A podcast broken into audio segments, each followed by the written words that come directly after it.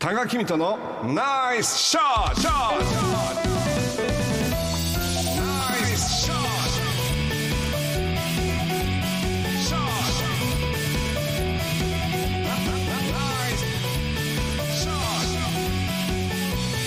ナイスショットこのコーナーは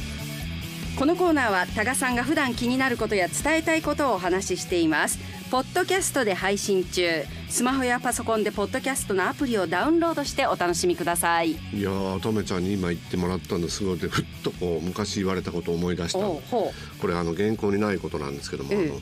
喋って稼ごうって今言ってくれたじゃないですか。ういやだって家欲しいって言うから。縁側の外のというかまあ庭の縁側の外はおかしい庭に、はい。あのバーベキューセットがあって、誰かが美味しいものだけをやまだウインナーが必ずいるんですけども知らん。えそれでまあ 椎茸とかもね取れたてのやつなんか 安上がる。安上がりで安上がりただそれを うん。さりげなく置いてくれてうん。生ビールがそこでこう注がれて飲むというこれね。まああのとにかく喋って稼ごうということであの昔言われたことがあってねあの例えば今日は気分ということでねまあにゃんにゃんの日で猫はまあ気分次第だよねみたいなことで気分の話なんですけども、まあ気分というのは言い換える例えばジンクスやおまじないっていうのを思い込むっていうことっていうふうに言い換えたり、あの実験をしてる人がいらっしゃるんですけども今思い出したというのは稼ごうということで思い出したのがねあの昔あのよく言われてこれはまあ統計でもあのあったあるんですけど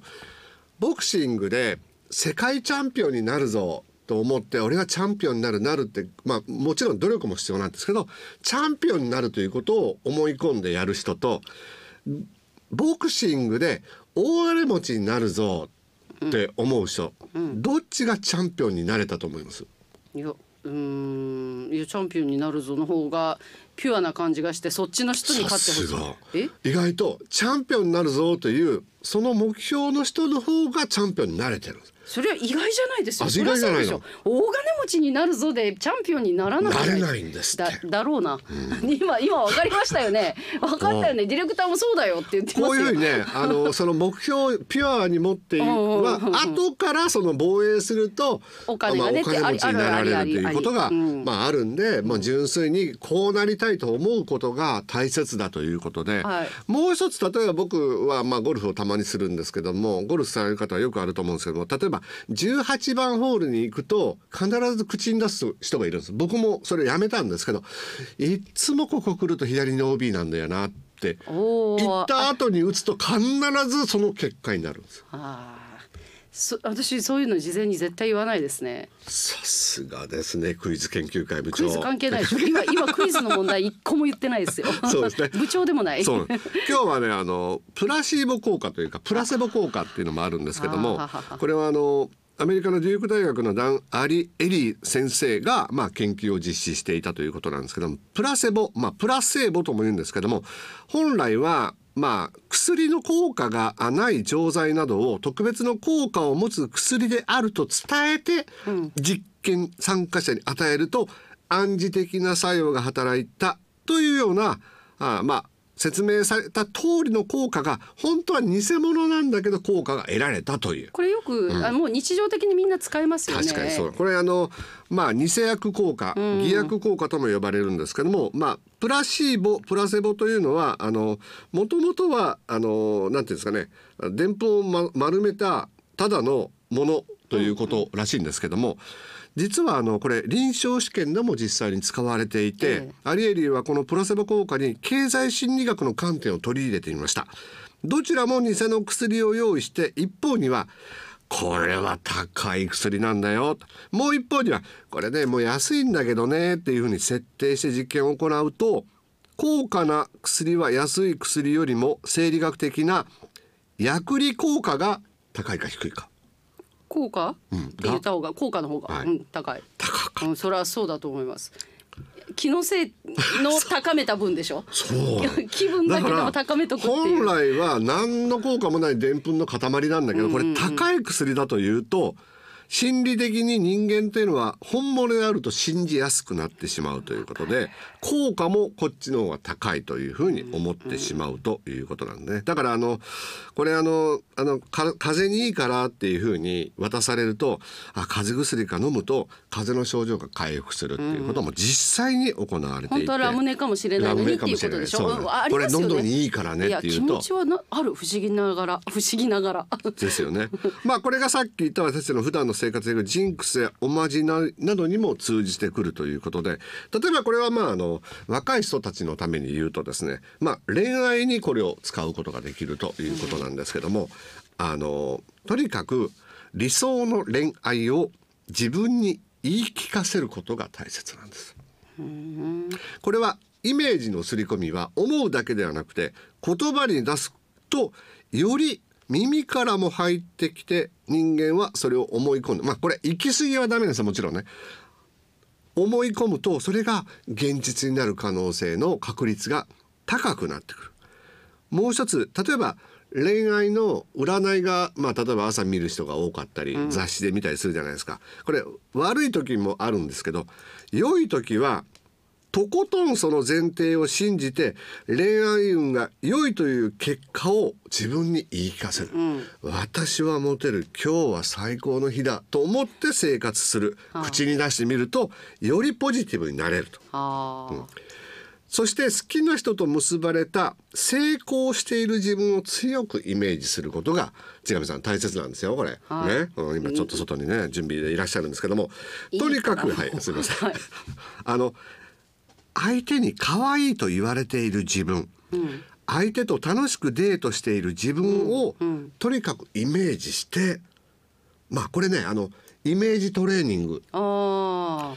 筋トレをしていなくても筋トレのイメージトレーニングをするだけの筋肉が落ちなかったという実例もあるぐらいなんで恋愛もこううまくいってるというなんだろうイメージトレーニングすることによって恋愛が成就しやすくなるということなんですね。だから絶対に自分なんて相手にされないかもとか相手にはもう彼女がいるかもしれないというネガティブなことを考えるとマイナス思考が膨れ上がる。まあ逆効果になるということなんでそれはチャンスを踏みにじるということになるのでやめてほしいということですね。うんまあうん。マイナス思考はこれは恋愛だけではないんです。他のことでも成功を遠ざける。ビジネスでも恋愛でも例えば健康でもやっぱり僕は元気なんだ元気なんだっていうふうに言い聞かせることによって病もパーンとどっか行ってくれる可能性も少しはあるかもまあ、しれない。思い込みすぎて病院行かないそれはやめていただきたいと思います。その紙一重がありますよね。そうね恋愛うまくいってるいってると思って相手にあんまりグイグイ行くとちょっとあの気持ち悪ってなる可能性もあるから。で相手がしはっきりともうノーと言ってるのに 言っちゃうともうこれはもう犯罪になっちゃいますからね、うん。その辺はわきまえてもらいたいんですけどもあの一つのテクニックとしては例えば好きな人と同じ空間にいる時に、何々が好きという言葉を何度も唱えるといいということです。刷り込み。例えばとめちゃん僕ね猫というなら猫が好きかな。とめちゃん僕ねとめちゃんの着ているそのグレーのねあの色が好きだな。なんとかが好き好きというふうにその人に言うと同じ空間に何度も口に出すと好きというフレーズがとめちゃんの中にもフレーズとして残るという。ほんまちょっと待って。この話あれわ若い人向けなのかな？まあこれねあの特に今はあの恋愛にって言ったんですけども例えば仕事でもねとめちゃん僕がねやるとねい結構うまくいくからねとかね成功するからねとかね大丈夫だからねって言うとあもしかしたらあの人いい加減そうだけどあの高田さんまあ任せときゃなんとかなるかなというふうに思なるうのかな？込むからなるかなじゃないでしょ。う。俺の仕事今まで大体成功してんだよねとか言う人はあってなりますけどねちょっと。それを同じ空間にいる人にまあまあ例えばねこういう具体的な話をするとかね、あのこういう成功体験があったなっていうのもあるんだけどまあ例えば好きだとか成功とかこれができたとかできるとかっていうことはポジティブじゃないあそうですね。ででも僕がこれもダメだったあれもダメだったこういうのだったうんら逆に嫌でしょ？だからそういうふうに好きだとかポジティブな言葉を使うことによってまあ恋愛で言うと相手はあこれっってああの子って俺のことをおお好きなのかな？いやああ恋愛で言うと分かりづらいかも、まあねね うん。なんか、まあでも仕事でもね。この人がポジティブな人で前向きな人だなって思わせ思われた方が絶対いいですもんね。いいですね。マイナス思考の人はもう本当に嫌だ。そうなんですよ。何でもこれうまくいかないとかねそれこうだからああだからってもう理由ばっかりダメな理由ばっかり言う人ってもうちょっと話しててもなんかアイデアも浮かんでこないじゃないですか。だからまあそういった意味でもその古代妄想というかね大風呂敷っていうのとはちょっと違って、自分に言い聞かせて例えば試験の前だったらこれだけ頑張ったんだから俺はできるんだとかね。あそれはいい感じですね。いい感じでしょ、ええ。だから恋愛も例えば告白するときになんで全部恋愛の恋愛、まああのそれがなんか今一つ。そうね。まあビジネスでもね、今日商談に行くんだけど、これだけ準備したし、企画書も一生懸命徹夜して作ったから頑張ったんだから、絶対にまあ満額もらえなくても半分ぐらいの規模で仕事やるいつもねそのあたりあの満額っていうのをちょっと考えながらねあの落としどころを設けておくわけですでも最悪でもこれを持っていこうとかね。まあそういういろいろ考えることによってこのプラシーボプラシボ効果というのは病気の治癒や回復だけではなくて使い方によっては自分の生き方だとか、まあ、人生の選択。まあそしてまあとめちゃんがあんまり言うなっていう恋愛にも活かせるということでございあんまりますけどね。言うなっていうか、ええ。私があまり実感として得られないというあそう？はい。あんまりなんかそんななんとかが好きあんなこれ好きとか言ってはいはいっていう感じにないってやとめちゃんが使ってるこの水蒸気が出るやつ俺いいな好きだなとかね。そ全然いい。とめちゃんが使ってるこの Q でねオンにするオフにするとか。ねとめちゃんが使ってるとかっこよくて好きだなとかね。なんかそれも私のもんじゃないし。なんか本当のこと言った方がいいんじゃないですか。あ本当のことはね。ああええ。眼鏡かける仕草がやっぱり知的で素敵だなとかね。あまり言われるとなんかちょっと怖い。あ分かった。あ大人になると 疑い深くなる。ダメだ。あなたどんなそういう経験をしてたんですかよそういうことないんですよ。えあの今日さえあの三十九歳ぐらいまでの方にお送りします。まああのさっき言ったようにその純粋に思い込んでそのチャレンジする人にはねこういうプラシボ効果だとかそうすると周りも応援してくれたりね、あのチャンピオンになるんだとか世界大会に出るんだとかタイガー・ウッズにと一緒に、まあのまあ、やっぱり亮君でも松山英樹君でも小学校中学校の時にマスターで優勝するとかね具体的に書いてるわけですよね卒業アルバムに。まあそうすることによってやっぱりそこを目指そうと思ってるからこそ、まあ、そこに近いところまで行けたりするわけじゃないですか。僕なんか小学校の頃は何も書いてないですからね何になりたいとかねあーでもうなんか。も卒業アルバムとかに書かされたり書かされてたけどそんな言えるようなこと書いてないですね。だー。からやっぱりそういう具体的な目標をちっちゃい頃から抱ける人っていうのはやっぱりそれなりに努力もするし近づく可能性もあるということなんでぜひあのこの、まあ、恋愛に使うかどうかは皆さんにお任せしますけれども 思い込んで口に出すそして何かにチャレンジしようということを自分で自分を裏切らないように応援してあげてほしいんですね。はい。うん、あなたならできる。俺ならできる。まずはアモーレ・マッタリーニを聞くとハッピーになれると。